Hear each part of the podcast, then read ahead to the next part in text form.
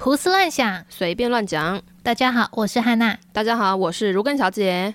今天这个节目上架的时候是三月七号，然后明天就是三月八号妇女节。原本啦，原定要想说做一集跟呃什么妇女啊还是女巫相关的节目，结果 我们这一集跟魔法完全没有任何关系，所以想要听到魔法故事的听众，哎，你们还是可以先不要跳过，就是我们今天讲的东西还蛮实用的啦。对，所以喜欢实用一点的听众啊，就是可以听一听。我们这一集有一点类似小偏方的东西。找资料的时候看到了一本书，叫做书名是《女巫阿娥的居家香草保健万用书》。我以为这个作者真的是女巫，然后我就想说太好了，我就可以从里面学到魔法。殊不知，我完全抱着错误的期待。博客来里面的介绍还有提到，教你在家也能 GMP，掌握优良制作标准，完成无菌配方。都已经提到 GMP，我到底为什么要期待里面会有魔法呢？后来就决定，呃，来聊一聊里面有关于药草。之类制作的一些像药膏啊，或者什么按摩油之类的东西，有兴趣的听众可以继续听下去。那如果也会分享一些阿嬷的秘方吗？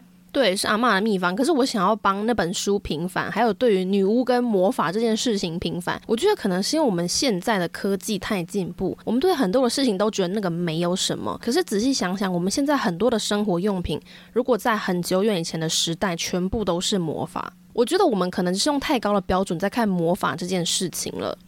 如果呢，oh. 我们把魔法这件事情的定义是说呢，哎，我可以让我的生活方便一点、轻松一点、愉快一点，就叫魔法的话，那其实本节目就是最大的魔法啦。听我们的节目可以笑一下呀，学一点东西呀，对吧？哦、oh，很棒。那这样我们两个就是女巫了吗？是的，我们今天这一集是短暂的女巫。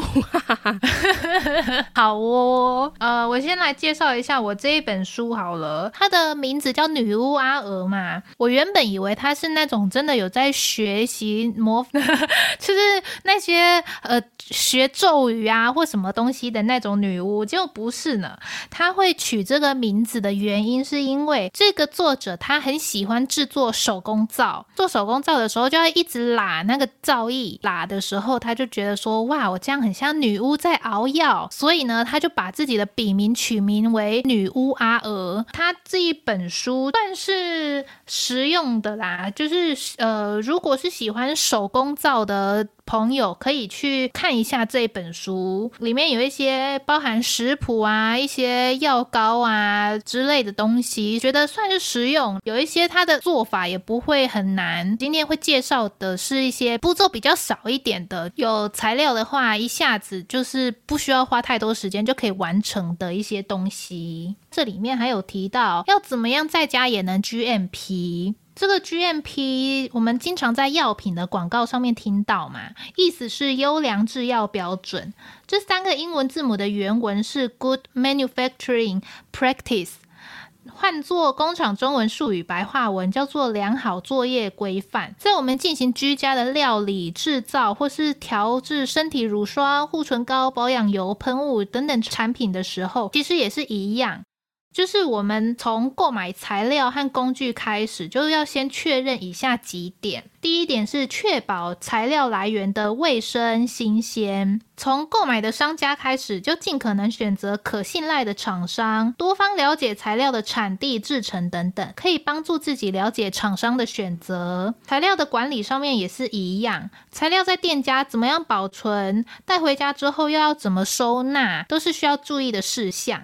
第二个是确保工作空间的卫生与秩序。许多药草和香料都需要被保存在阴凉干燥的空间，最好是密封。台湾就是潮湿又闷热嘛，所以很容易滋生霉菌与蚊虫。维持空间的卫生、通风、凉爽更重要。第三个是确保工作台面干净，不管是料理、做饭、冲泡茶饮、制作身体保养品，东西既然是要吃下去或是擦到自己身上，工作台面干净的重要性自然不在话下。第四个是确保容器与工具的清洁，跟前一点一样，维持工具的清洁与干燥。每次使用之前，必要的时候先消毒，再开始操作。使用完的工具，尽可能在成品完成之后就清洗风干，以供下一次使用。第五点是确保操作人员的个人卫生，就是要保持自己双手洁净，要先洗手，然后也不要有不当物品落入。做这些我接下来会介绍的一些小东西之前，你们就是维持 GMP 标准的时候呢，接下来的东西会比较干净卫生，比较好，能够保存比较久，比较不容易坏啦。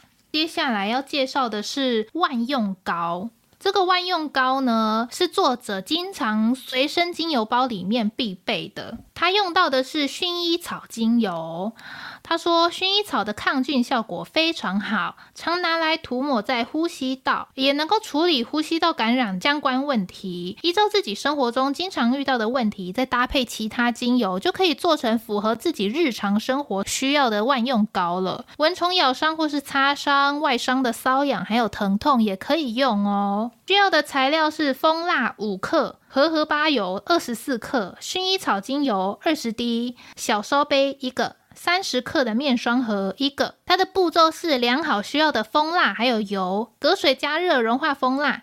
或者是在小烧杯里面量蜂蜡和荷荷巴油，放到微波炉里面，以最小的火力，每次十秒钟的方式慢慢融化蜂蜡。确认蜂蜡完全融化之后呢，就移开火源，摇晃均匀。接下来在烧杯里面滴精油，再摇晃均匀，再把它们倒到三十克容量的面霜盒里面，降温凝固就完成了。它的步骤还蛮简单的啦。如果想要搭配其他的精油，它也有给建议是，如果用广藿香的。的话可以止痒镇静，用没药的话可以止血安抚受损组织，用茶树的话可以抗病毒止痛，用大西洋雪松的话可以舒缓焦虑，强化抗组织胺。用迷迭香的时候，可以促进血液循环，激励皮肤新陈代谢。然后第二个，这个是好眠喷雾。好眠喷雾呢，就是有睡眠障碍的人越来越多嘛，长期的睡眠不足会让身体没有办法得到充分的休息和修护，身体有许多组织和器官就会开始慢慢失去应有的功能。在发现自己没有办法好好入眠的时候，先好好跟身体连接，观察自己的情绪和身心，检视近日。日生活当中有什么身体或是情绪上面的困扰，再根据问题从根源下手。如果一时无法找出原因之前呢，运用薰衣草和其他的精油搭配制作成喷雾，喷洒在枕头、被单或是床铺四周的空间，先帮自己放松一下，也许会有意外的效果。它的材料也很少，真正薰衣草精油三十滴，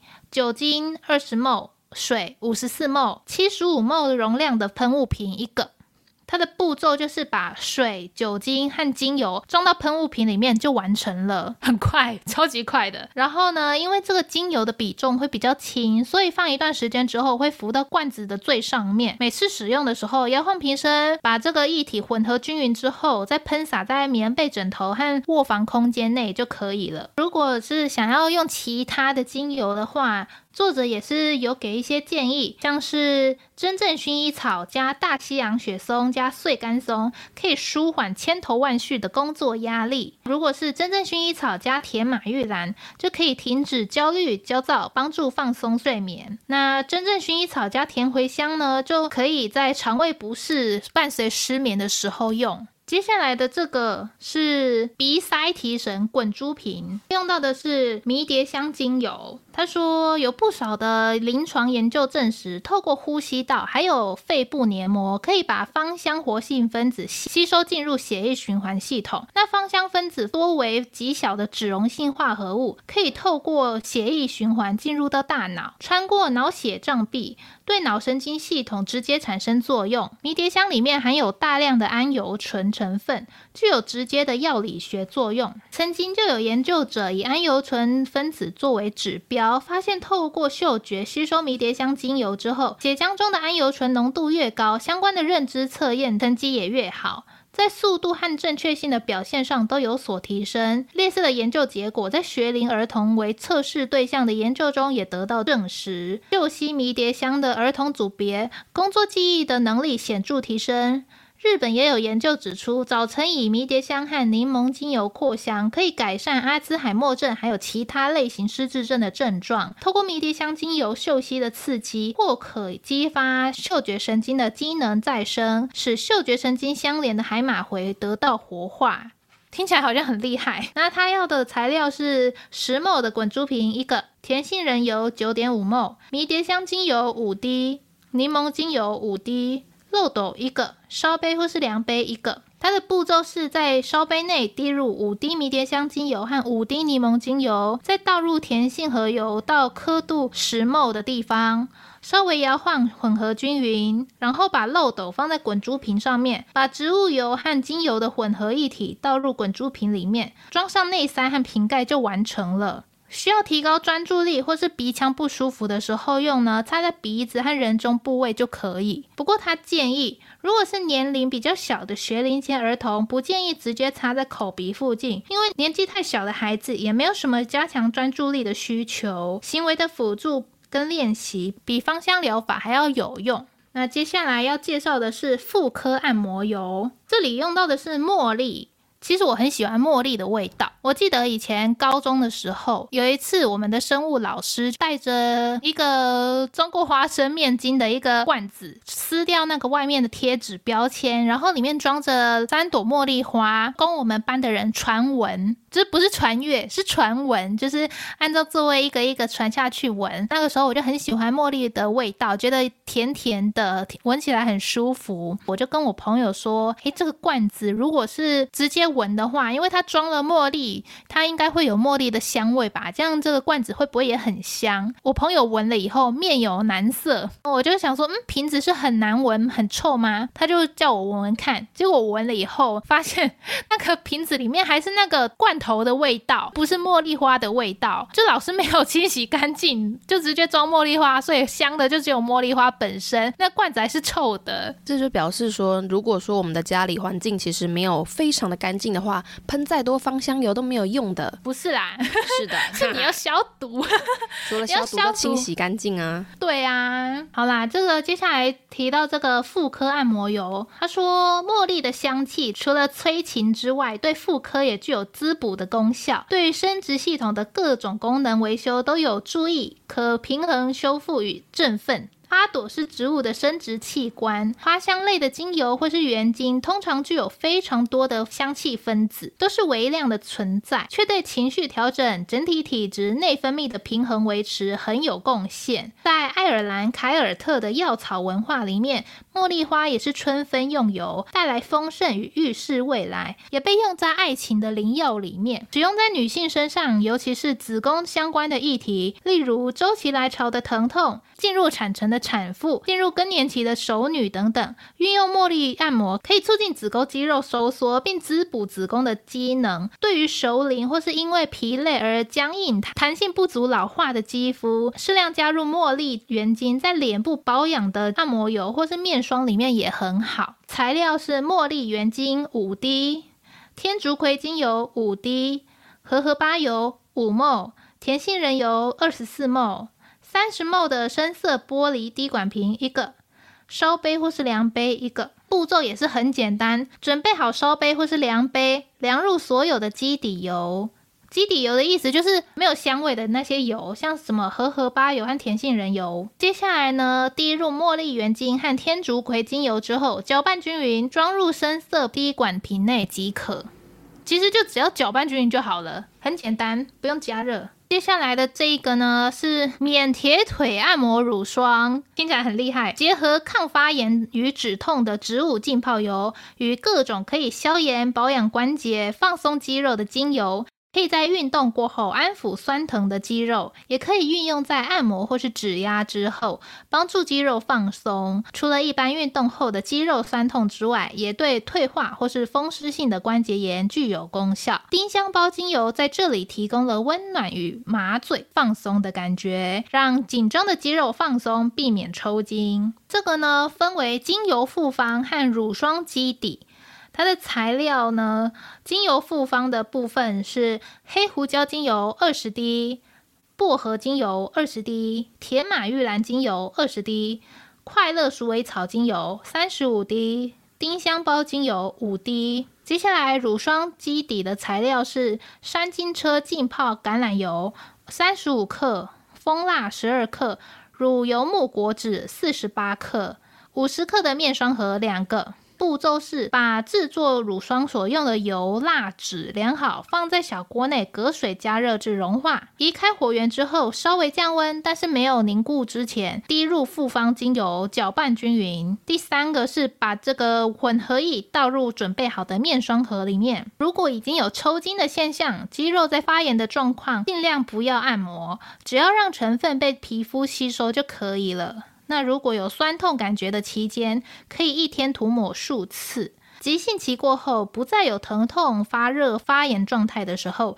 可以搭配按摩，安抚过度工作的肌肉。接下来是我要介绍的最后一个 N C 子肠胃按摩油。N C 大家知道是什么吗？香菜。N C 紫精油呢，对于免疫、循环、肌肉、神经、消化系统都有很好的疗效，具有极佳的抗病毒效果，可以处理一般感冒和流感，提振循环机能，促进体内毒素的排除，对肠胃绞痛、还有痉挛、胀气等症状效果良好。因为气味清新，也可以提振精神，使思绪清楚。所需要的材料是 N C 紫精油十二滴。那其他精油是姜、豆蔻、甜茴香，加起来总共三滴。甜杏仁油是二十 ml，荷荷巴油八 ml，压瓶一个。它的步骤呢，就是把选择好的精油配方稀释于植物油当中，装在压瓶中就可以了。对，把它们装在一起就好。在消化不良或是肠胃不适、产生胀气或是肠胃痉挛等不适感的时候呢，按压少许按摩油在腹部疼痛处按摩或是热敷就可以了。今天介绍的大概是这些，那里面它还有一些食谱啦，还有手工皂的配方，还有化妆水的配方。大家有兴趣的话，可以自己来看一看这一本书啊。原本哈娜在讲的时候，我还想说你是要把它弄成贴文之类的吗？不然我根本就记不起来，说我现在到底应该加什么。我可能只会跑去那个盐水鸡的摊位说：“老板，我不要鸡，我要香菜都是满的，这样我才可以做盐水精油。”没有，人家是盐盐水籽呢，啊、不是那个叶子。对啊，你看吧。所以如果我们只是用听的，根本就不晓得我应该要加什么东西。好，那刚刚汉娜分享了非常专业的，那我要分享的不太专业，因为这个是祖上的。其实也不能算祖上来，我阿嬷比较像是她不知道从哪里知道了这些配方，所以我想要来分享一下阿嬷的这一些配方。而且本来我是想要找阿嬷来录的，我觉得她讲的比书里面的有用多了，哈哈哈哈，就是这个是她生活了八九十年，她就是这样子在治疗她的人生的。好，那我在讲这个故事之前呢，我想要先讲一下，我们家其实有很多的小偏方，那有一个偏方我曾经有被拿出来表扬过。啊，什么偏方？这个偏方呢，跟草药没有什么关系。为什么会被拿来表扬？就是我以前的郭晓老师，他都会朗诵那个礼拜他觉得写的比较好的一些作品。那我忘记那一次的作品。嗯，应该说主题名称是什么？主题好像是我的爷爷还是我的奶奶，然后我就 写我的奶奶的故事。那那个故事大概就是这样的：在我国小应该二三年级的时候，我们家都还没有装冷气，但那个时候夏天就已经非常的热，所以阿嬷她就会有个降暑神药。什么降暑神药呢？就是直接用地瓜粉加黑糖，然后和着冷水。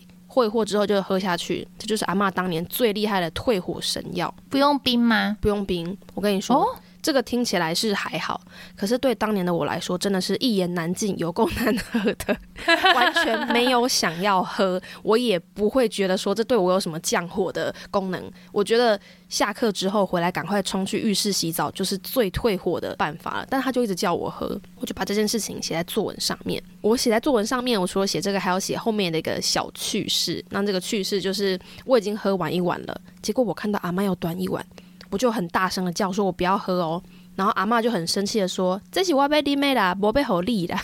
”然后记得我的作文就写了这一篇故事，然后老师把它念出来。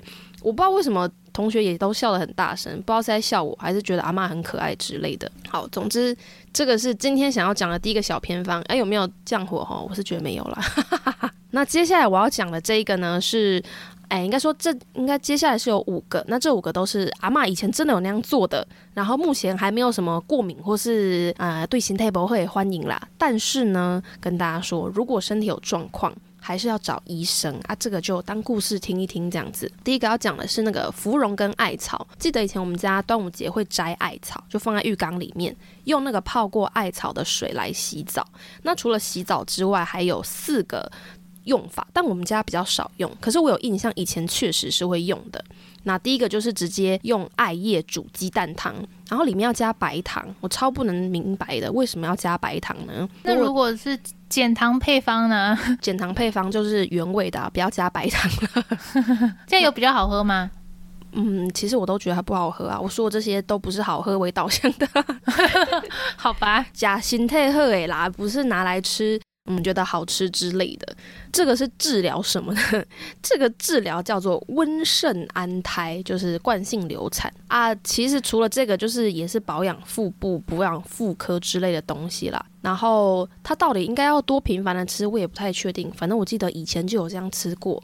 然后第二个呢，以前，以前你不需要安胎啊？哦，对啊，所以我说的是，对阿嬷来说，这个不是真的完全用安胎药的啊。她觉得你如果说经期不顺啊，还是哪里不太舒服，你也可以这样子做哦。然后再来就是说用艾草来洗脚，其实也不是艾草洗脚，一样是艾草泡水洗脚，所以跟我刚刚说的来洗澡的意思是差不多的。嗯，那这个是治受风寒咳嗽，反正就是你身体虚啊，或者是身体不太舒服、感冒的时候呢，就是一样用艾草洗脚不错，或者是呢。艾草跟葱煎汤，这个呢，我是没有什么印象，我们以前这样做过，不过听起来是很难吃啦。自己吐槽阿嬷的配方，说很难吃这样子哦。再来第三个这个呢，阿嬷以前有做过，就是把艾叶烘干，然后跟棉花制成药枕。它药是那个药物的药，这个是可以用来治疗感冒、风寒、头痛，就是用那个睡觉睡得比较香啊，然后也可以在睡觉的时候有一点像在旁边点熏香的感觉，用味。鼻塞的时候可以通鼻这样吗？对啊，可是我觉得艾草干掉其实味道也还好，它不会真的很重，嗯，所以我觉得这个办法是还不错的。然后再来艾草这个，这我是没有什么印象诶、欸，可是妈妈要说以前好像有，就是说用艾草制成围兜兜。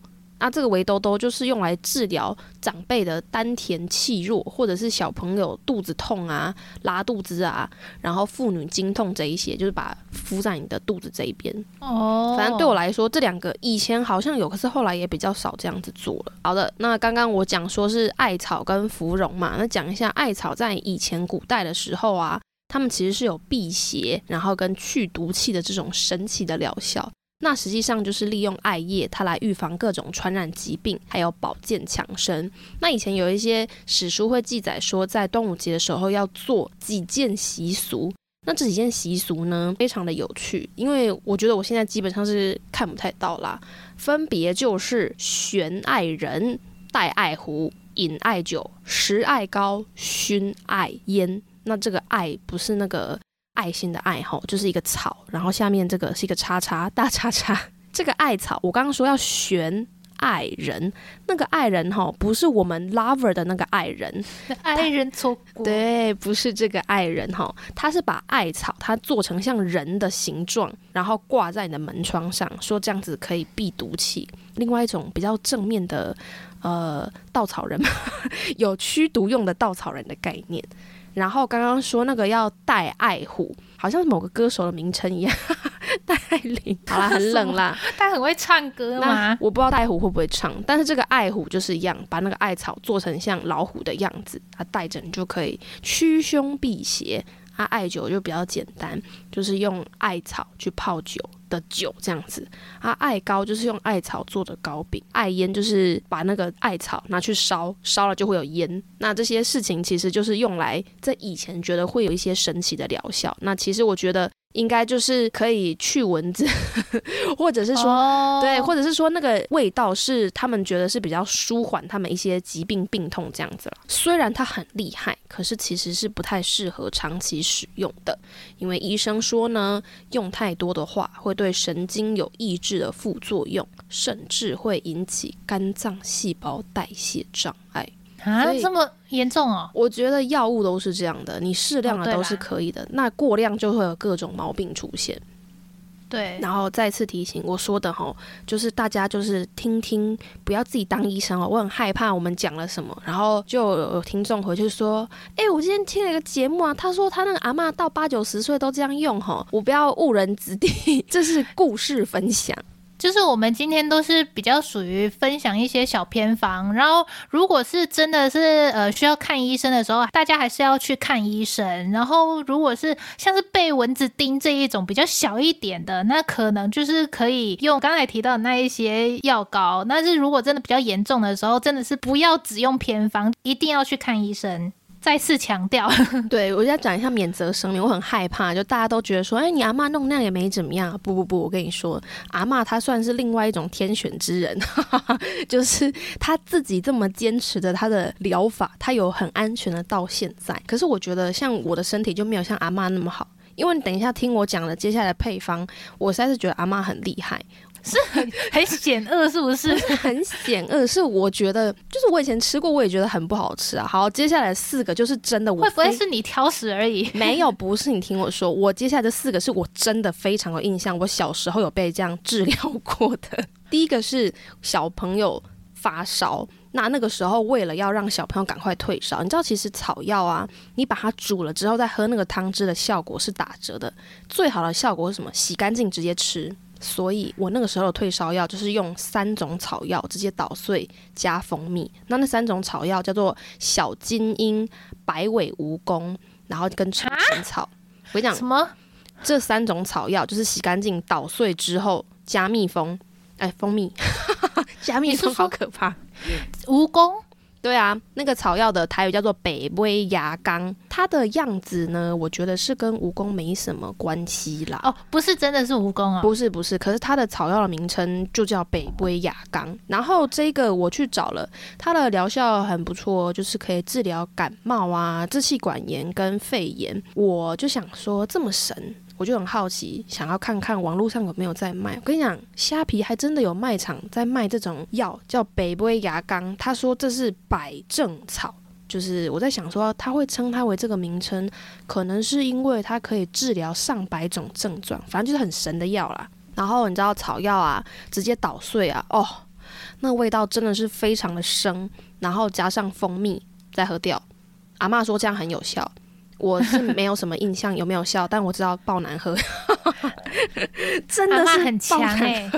他就是去外面找一找捣碎，然后加了蜂蜜叫你喝哦。不过我有跟我妈咪访问过，她说原本的就是小小孩，医生会建议说一岁之前是不可以吃跟蜂蜜有关的任何产品，所以。原本是只有那三种草药，我跟你讲，超级原味，原味到一个真的很妖羞，就是你要喝那个，你就是只能捏着鼻子灌下去的那种。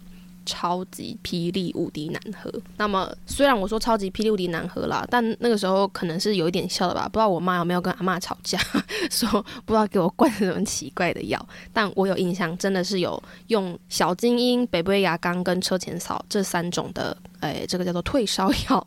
好，第二个呢，第二个比较正常一点，我也比较有印象，我比较大，还有这样子，就是喉咙痛、感冒啊，各种莫名其妙的原因喉咙痛的话，阿嬷她会用鱼腥草。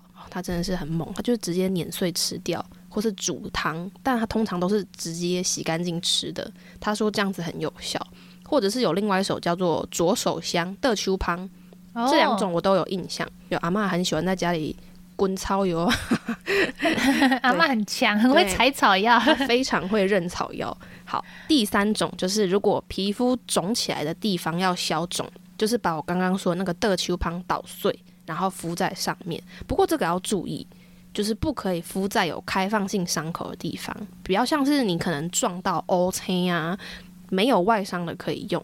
然后原本阿妈在讲的时候，我还想说为什么不可以用，我后来又找到一个新闻报道，超可怕的。这个是卫生署中医药委员会有一个黄主委，他在之前的新闻里面就说过，德秋芳这个其实是属于民俗疗法。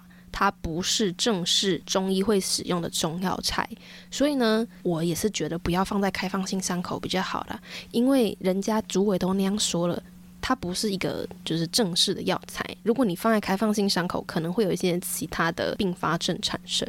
哦，不过这个很长哦，因为阿嬷以前会去菜园，她有时候可能不小心受伤干嘛的，只要不是有伤口那种，她就是会去找德秋帮，然后把它捣碎敷在她的伤口上面。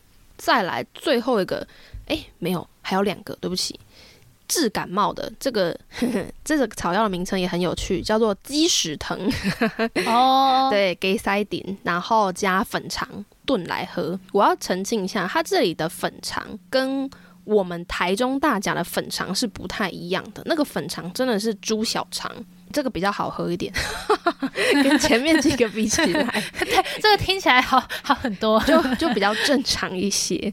然后讲到粉肠，我就突然想要岔题讲其他的故事。这个是我之前的悲情小故事，我想要分享给就是现在的新鲜人。诶，搞不好大家都已经是老人了，但如果有那种刚出社会、刚开始在工作的小朋友，我想要说，如果你们公司人叫你请他吃东西，但是他又对那个东西不满意，我跟你说，这不是你的错，真的。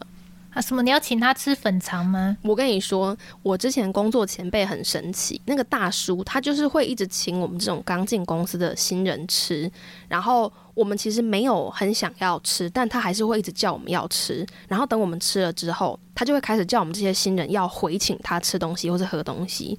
然后有一次我要回老家，大叔就说：“你一定要带你们家乡的特产哦，我不要糖果、饼干、饮料那一种。”然后我回家就超苦恼，我心里想说。啊，不要糖果、饼干、饮料，我也不知道你喜欢什么。我妈就说呢，啊，那不然大家粉肠很棒，然后就叫我带去。那其实我也觉得大家粉肠是蛮好吃的。我带去公司，那个大叔在我买的那一碗里面只吃一个，然后就叫我问其他人。然后我跟你讲，我超笨的，我就一个一个问，结果所有人都没有吃。然后我就一个人坐在办公室的后门吃，边吃边哭。哭的原因是我觉得超丢脸的，因为我在办公室一个一个问，大家都不要，而且超多人都是那种面露非常，嗯，你到底拿着什么鬼东西的表情。那时候、啊、可是这个不是常见食材吗？我也不知道啊，反正就是我才进公司两三个月，然后我就超难过的。就是我的粉肠并不是猪小肠那种哦，我们大家的粉肠是有点难说诶，它有点像是那个霸丸的皮这样 Q Q 的，然后它跟我们一般的内脏长得是完全不一样的。然后他们都不要，那个大叔还只吃一个。从此之后我就觉得没有啊，你要请我吃东西，那个是你要请的。那你要叫我请，如果我的东西你们不喜欢，那也不是我的问题，因为我是喜欢的，我并不是故意买大家不喜欢的东西去。好啦，反正这个小故事跟我们的草药女巫没什么关系，我只是想到我的悲情故事，我那时候真的超难过的，我就觉得好像是我做错了，我没有让大家喜欢我，哭超久的。再来，这个也是蛮可爱的。我在找资料的时候发现一件很有趣的事情，这个草药叫做万年松。可是，在台语的念法不是念万年松，是念万年祥，叫做万年熊。刚写那点柯林西啊，对，因为我那个时候问我爸妈说有什么药是比较神奇什么之类的，然后我爸就说呢，有阿妈有一个独门治疗痔疮的药。哦，叫阿妈怎么连痔疮都会治啊？阿妈就很厉害啊，他自己没有，可他就会知道一些很神奇的药名。然后那个药就叫做满尼熊，然后我就真的去查。万年祥，结果我找到一个很不得了的资料。什么资料？万年祥，他是松联帮黑道大哥的名字，他们的主要据点在台北松山。然后我就跟我爸说：“哎、欸，你跟我讲那个草药啊，没有治疗痔疮，哎，人家是黑道的。”然后，哎、欸，说不定人家是帮他割痔疮。我我觉得还蛮好笑的。然后我爸就又想一下说：“啊，不对不对，如果想要找这种草药的话，你打国语的时候是要打。”万年松不是打万年响。啊，对，所以我觉得这也是在访问我爸妈一些阿嬷的草药的时候蛮有趣的地方，因为我们国语的讲法，国语的这些药的名称跟台语的讲法有时候会有一点点不一样。像有一个药叫做会顶，然后我刚开始就我真的去找会疼，我想说会疼什么东西，然后我就是找不太到。哦，血疼啊，对，是血疼哦，对。那个时候，阿嬷只要听到有一些灵丹妙药，她就会叫我爸妈开车带她去山上找药。所以你阿嬷很强诶、欸，她才是真正女巫吧？她就是我跟你讲，他真的就是那种深山，你那种开往山上那种旋转路旋上去，他就会突然叫我爸停车停车，然后就开始说哦，这个药啊是干嘛的？但我一向都没有学起来啦，因为我觉得那个都长得很像。那个时候为什么阿嬷一直要找惠丁？他说这个够筋骨是非常棒的药，可以活血又能补血，而且还能治各种很厉害的事情。说什么有人瘫痪，然后吃这个，因为活络血液，他就开始慢慢可以走这种神奇的疗效啊、那实际的状况我不知道到底是怎样，但是惠丁这个药呢，阿嬷是非常非常喜欢的。然后刚刚前面说那个那个我一个阿姨，她过年的时候。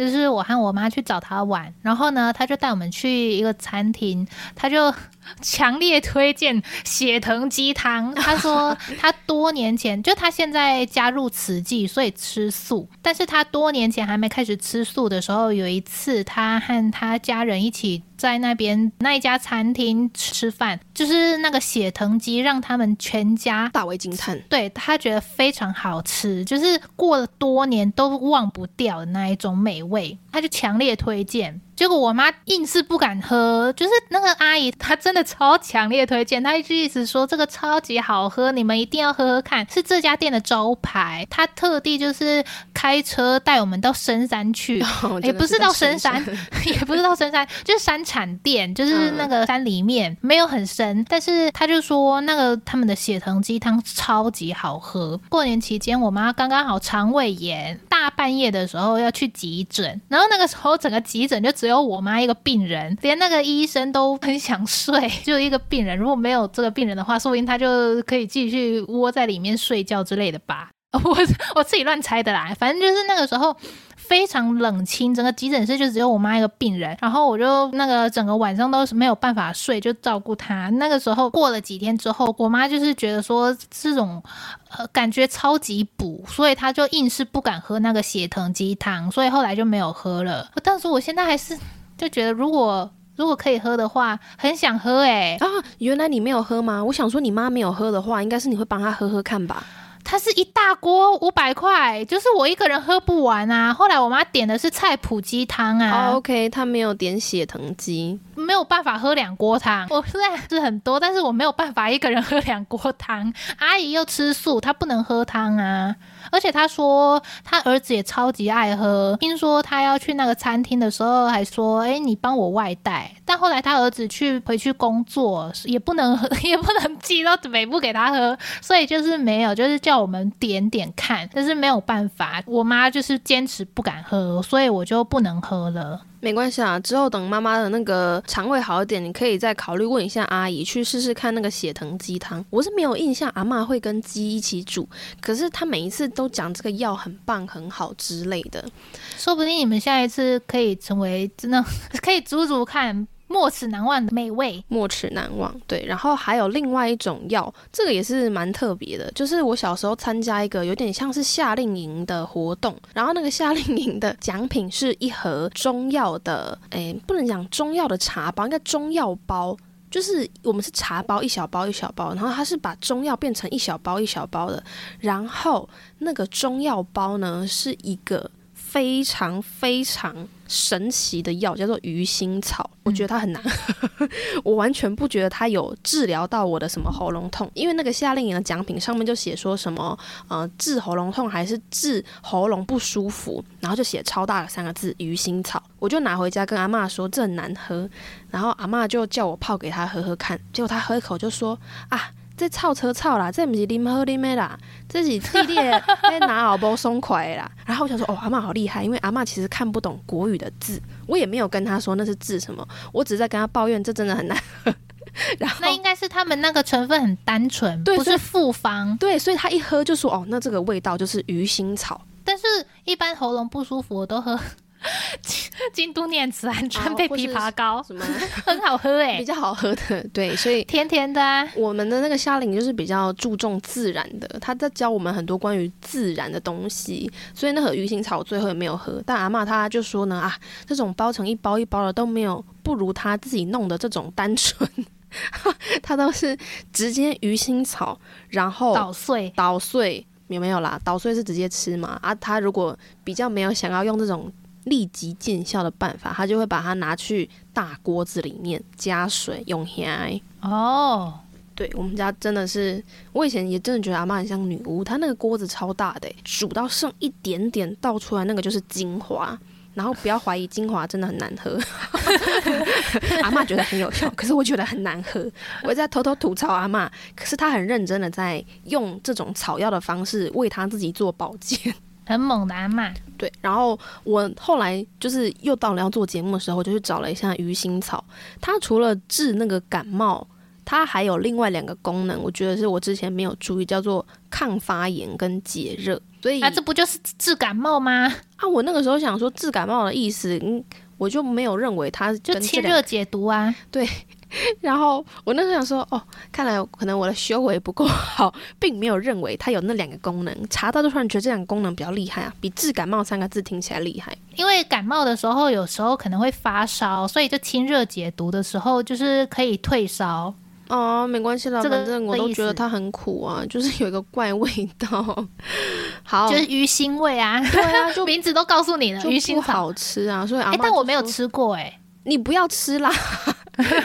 如果你有兴趣，中药店应该蛮多的，应该是可以就是试试看。但我觉得不要吃，真的真的不好吃。阿嬷没有，我都我都喝枇杷膏，枇杷膏是我的神。哟，枇杷膏很厉害哦。不过我想要讲鱼腥草，是因为我后来找到另外一个资料说，虽然鱼腥草对于这个治感冒啊、抗发炎效果很好，可是因为它算比较偏寒的草药。马街医院的陈光伟主任，他又提醒说，在生理期的时候尽量不要食用，因为它是比较偏寒性的。Oh. 可是我觉得这个跟呃很多的药物都是一样的，适量的都是 OK 的。像阿嬷，我虽然说她很喜欢煮草药，不过她最多就是一个月就弄那一锅。而不是说一个月都吃那一锅了，是它的频率，它并不是真的每天每天或是每个礼拜，所以它不是只有生病的时候才吃啊？没有，他有时候就觉得哪里酸哪里痛，他就会自己去找药来吃啊。哦，对，就是他并不是呃有生病才吃，他有时候觉得这是保健用的哦。然后，所以我觉得说他也没有到说非常频繁的一直在吃这一些他自己所了解的疗效。所以目前是没有给他带来什么呃身体上的疼痛之类的。可是如果说吃过量，就有可能像我刚刚说的，诶，有一些他可能会有一些中毒的反应。所以大家身体不舒服呢，如果你想要保健的话，可以稍微参考。但最好还是去找医生啦，嗯，然后专业的最有用，对，专业的最有用。然后最后我想要讲一个就是岔题的故事，哈，我超爱岔题的。这个呢是因为了要做我们这一集女巫魔法集，然后我就不知道为什么突然想到一个人叫大绿，大绿公主是我以前大学的朋友，然后她对我来说就真的是公主，而且对生活也是超级傻白甜，一个神的境界。那那个时候我们在聊天，聊到关于做菜的话题。那、啊、我们就跟那个大绿公主说啊，我们在讲这个你不知道啦，你们太明目张胆的贬低人家了吧？没有，你不懂，人家就是十指轻轻，完全不沾油水的好吗？他连洗衣服要放多少洗衣机，你住学校应该带几个衣架、衣夹子这种都不知道诶。然后你回答他，他还会啊？为什么你要带二十个？为什么不用带四十个？然后我就很受不了的跟他说呢，大绿公主，你想要带多少个就带多少个。他就会很无辜的说，哦，我就没有住外面过嘛，所以我要问你们呢。然后到了晚上，等你要洗澡，他又开始问了，嗯，你要跟我一起洗吗？不是，你们都买什么？你可以帮我洗澡吗？不是，他就问说你们的那个。我差点说洗碗精，他要用洗碗精洗澡吗？他是碗，不是。我要问说你们的沐浴乳跟洗发精都用什么？啊、我就觉得天啊，大绿公主，你真的是，你这个不是在家就会用的吗？I don't know，他就是真的很喜欢问一些你不知道他问什么东西，所以我们就很无法跟他聊这种平民百姓的话题，你知道吗？所以我们就，就跟他说，我都用鱼腥草洗啊。好哦，用艾草很棒。但反正我们那时候就没有很想要理他，然后他就很不服气的说：“我不会做菜，可是我知道啊，像那个就是葱啊，早餐的葱蛋都会放。你知道他指着我们学校某一个植物说那个是葱，那个是个行道树，外貌刺刺的。我跟另外一个朋友就很震惊，问大绿公主说：你确定吗？他就非常坚定的说：对，没错。”你知道大绿公主指的什么吗？那个叫九瓶椰子树，诶，开什么玩笑？Hello，这是认真的吗？他就很认真，我就我就跟大绿公主说：“你等等走过去，那里会有个牌子，写的是什么植物？你看一下上面写什么。”大绿公主就非常自信的走过去，她看一下，转头跟我说：“哎、欸，这这竟然不是葱哦！”我整个觉得，Hello，这位公主，但她没有得到一个结论是九瓶椰子等于葱吗？我整个超震惊的、啊，就是这公主真的让我非常的惊艳呢。那个时候我们已经大二了。各位听众，只要你知道九瓶椰子树是椰子树，不是葱，我相信你肯定是生活智慧王。说不定我们听众听了这一集才知道九瓶椰子不是葱啊！哎呀，九瓶椰子就是你平常都会看到比较肥的那一种。讲大绿公主的这个，除了就是偷讲大绿公主的坏话，我还想要讲说，因为我有找到一个资料，我觉得非常有趣。九瓶椰子，九 瓶椰子也可以拿来煎蛋吗？哎，我不知道可不可以煎蛋啊。如果可以的话，我觉得是不行哎。阿妈也没有说那可以吃 哦，那。那那不行，连阿妈都都连阿妈都说不行，那就不要。阿妈说不行，那所以应该是不要好了啦。这个我原本觉得它是很平凡的行道树，就是很容易看到，我也不觉得它多名贵。但是它曾经非常的昂贵，昂贵到种植酒瓶椰子的人是要带猎犬巡视的，怕人家来偷他的酒瓶椰子。曾经一直是现在变便宜了吗？就现在没那么贵啦。那个是在一九七三年的时候，那个时候日本他们要举办冲绳。海洋博览会，那他们需要很多酒瓶椰子，他们就跑来台湾。台湾那个时候就整个发了，那个时候台湾的农夫们就一直收购或是进口大量的种子，那孵化成树苗之后再进口到日本。那时候价格超好的，一九七三年哦，那个时候十五公分高的椰子苗一颗卖两百到三百块台币。那如果那种还没有变成苗的种子，一颗也有三十到五十元。所以人家在种田都是几甲几甲地在种的，哇，那个真的是有钱哦，那片地。那个时候在种的人，他们就会带猎犬巡视，嗯，怕人家去偷他们东西，不然被偷走一颗就少一颗。然后，对，被偷走一颗是少一颗，没错，不然是少两颗，少赚一颗啦，说错了，被偷走一颗。你看哦，我一颗可以卖两百到三百，那如果说那个人很坏，他来就是一大把这样抓起来的话。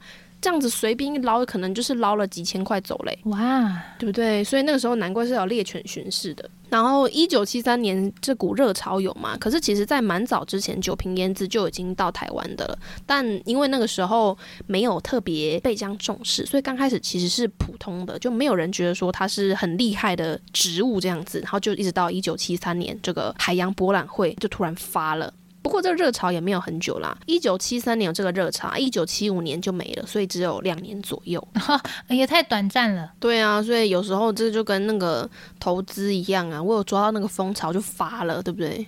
啊，所以这个真的是人生，真的是。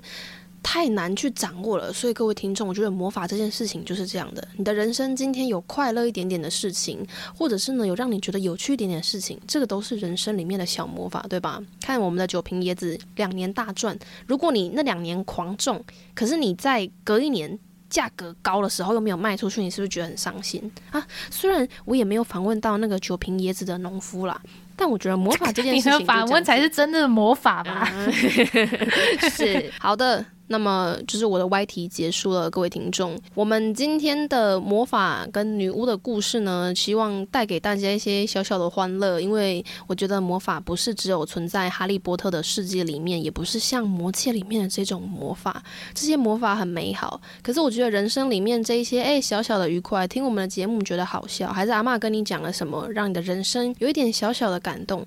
这些都是小魔法。当然，汉娜最前面讲了这个，哎，书名《女巫阿娥的居家香草保健万用书》。好，保健书，就是这里面也有实际上教我们说，哎，怎么样可以真的做一个来改善我们身体不舒服的哎小精油啊，或者是什么小小的保健的香氛之类的。